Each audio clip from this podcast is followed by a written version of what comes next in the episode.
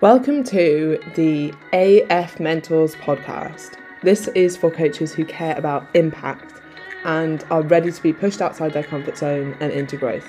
You can find out more about AF Mentors at afmentors.com. Hello, and welcome to this episode, which is all about how you show up, which is slightly ironic because I am not 100% at the moment, but you know what? I'm showing up anyway.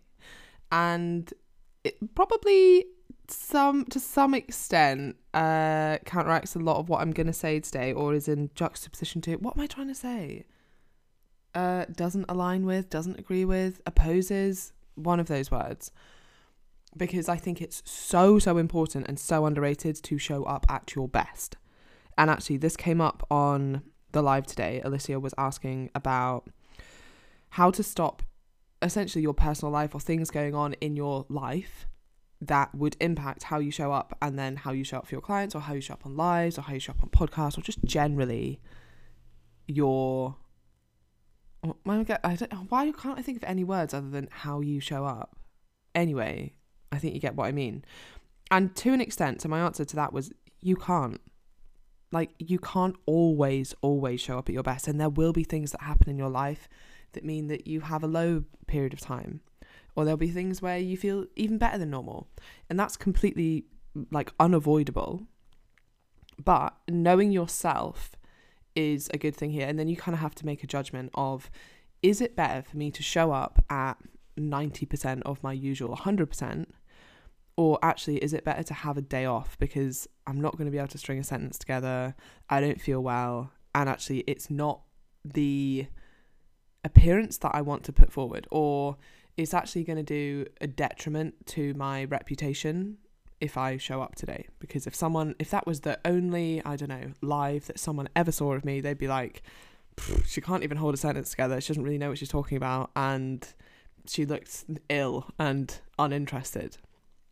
So you've got to make a judgment call there. I think if you if you always think, well, if I'm not exactly 100%, then I won't show up, then you'll end up never showing up or having huge gaps of time.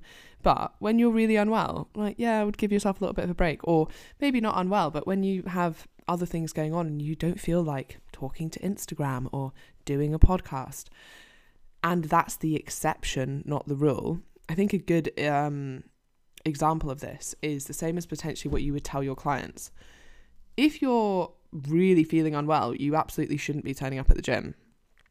If you're like, oh, I don't feel 100%, but I mean, like, when does anyone ever always feel 100%? You don't. You don't feel 100%. Maybe you're a little bit tired, but actually, you probably still should go to the gym that day. So it's about making those kind of judgment calls. And that day that you don't go to the gym because you are really, really unwell or you are really tired or you have no energy, that should be the exception, not the rule. Anyway, this episode is all about how you show up, and it's something that I think about a lot, unsurprisingly. And it's one of the reasons that I journal daily. I think it's so, so important. So I ask myself every single day did I show up how I wanted to show up today? On the things that I needed to show up for. So, like today, that was the AFM live, that was the live I did with Chloe for the EC method, and this podcast. And actually, I'm going to do another one after this. So, am I showing up the way that I want to show up? And if not, why not? And how can I make sure that that doesn't happen again? And when I say that that doesn't happen again, like at least that that that I'm giving myself the best chance of that not happening again, because inevitably there will be times where you don't show up at your best. But the whole point is to reflect and review on that. Much like when you're talking to your clients and they've overeaten. It's not to say, how do we make sure that that never happens again? That I mean, realistically, we're all going to overeat at some point. We're all going to not show up at our best at some point. But how do I put in place things to make sure that I do show up at my best? How do I, how do you help your clients put in place things to make sure that the majority of the time they don't overeat? And when they do, they reflect on it, review on it, and learn from it for the next time. So, one thing that I do is take 30 seconds to pause before I do a live, before I do a podcast, before I do a presentation. And when I used to coach a lot of clients face to face, before I turn up to a face to face session, and I just ask myself, you know, how do you want to show up here? and it's just reminding yourself, okay, I want to be positive, I want to be engaging, I want to be enthusiastic, I want to be inspiring in some way. That doesn't happen by accident for most of us. Some people are just amazingly like give off this incredible energy, but most of us have to think about it a little bit. And it takes intent. So taking 30 seconds to be like, okay, that this is the way that I want to show up and I'm going to intentionally behave in that way or make sure that I come across in that way. And I cannot emphasize enough how important how you show up is. And you have to look after yourself if you want to show up at your best. You can't expect to attract clients when you're not excited, when you're not engaged, when you're not energized. Your vibe and your energy matter. And I know that sounds a little bit woo woo for me, like, oh, your vibe, your energy, mm, that people can feel it and they can, that's why they're attracted to you. It's energy attracting energy. But it, it kind of is. And I don't even mean that in the sense that, like, a lot of, oh, it's the moon cycle or some, like, something like that. I just mean if you give off good energy, you will attract good energy. And that can just be as simple as do you turn up smiling? Do, are you the kind of person that people want to hang around with? Do you make people feel better about themselves when you've been in their vicinity? That's the kind of person you want to be. And sometimes that takes a bit of intent. And it's the part that you often can't really conceptualize. Like if you're thinking about, take a second now and think about people that you hang around with that actually give you energy that you probably can't say exactly what it is about that person that has that means that they have that effect on you and and it's not like it's it's one of the quote unquote soft skills but soft skills are so important and they're only soft because they're hard to conceptualize not because they're soft as in unimportant so it's not always the way that you oh, in fact it's not always what you say it's often how you say it and how you show up and how you deliver that information or that message. Two people can say the exact same thing but deliver it in very different ways, and it has a very different impact. It's the art of communication. Can you engage an audience? And that is a skill, and it's amazing when you see a really good public speaker engage a full audience and they've caught that attention. Maybe they're telling a really good story and everyone's like hanging off their every word. I mean, actually, comedy is great. Like if you if you watch stand up comedy, they're amazing at it, right? Everyone's waiting for the punchline, everyone's waiting for the next word, and everyone is engaged. That is such an impressive skill. And you can't expect people to take in your information or your message if you are not delivering it in a compelling way and making people want to listen. Like, good information alone is not enough. You will not show up at your best by accident. It requires intentional time off to rest, to learn, to study, to recharge. You cannot be on all the time. And a lot of this is individual as well. So if you're someone who is a bit more introverted, this likely takes more from you to show up at your best which means that maybe you need a little bit more off time as well. And it's absolutely fine. It's about knowing yourself. Again, why you should all be journaling and getting to know yourself a bit so that you can prepare yourself to show up at your best. I would also add that being purposeful and actually writing this stuff down, like how you want to show up, is important. And it has to resonate with you, not just the words that I've said, like engaged and energized and inspirational. Like, no, these words have to come from you. Like, do you want to be compassionate? Do you want to come across as um knowledgeable like what what are the things that are important to you? They'll probably align with your values as well. Do you want to be kind? Do you want to be caring? And you can't say everything right? You can't be like i want to be really fun and funny and kind and engaging and serious but also passionate and compassionate and blah blah blah. Like no. Pick like three. This is very similar to your values right? What are the three most important characteristics to you in regards to how you show up? If you haven't conceptualized it it's very hard to materialize it. Oh, I quite like that.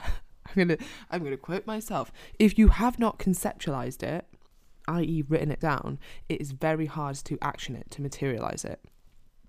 And people often fall into a bit of a vicious cycle. And when I say people, I kind of mean personal trainers, of not looking after themselves and then not showing up at their best and then that impacting their business, which makes them mega stressed because our lives are our business as personal trainers a lot of the time.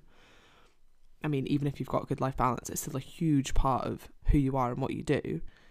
and then that adds to like more stress meaning you don't show up at your best it's very hard to grow from stress and scarcity and that turns into a bit of a cycle if you want to be engaging creative i think creativity is something that people miss as well like you need time off if you want to be creative if you want to be engaging creative productive and to show up at your best then you need to prioritize looking after yourself and you are your business's biggest and most important asset as a personal trainer.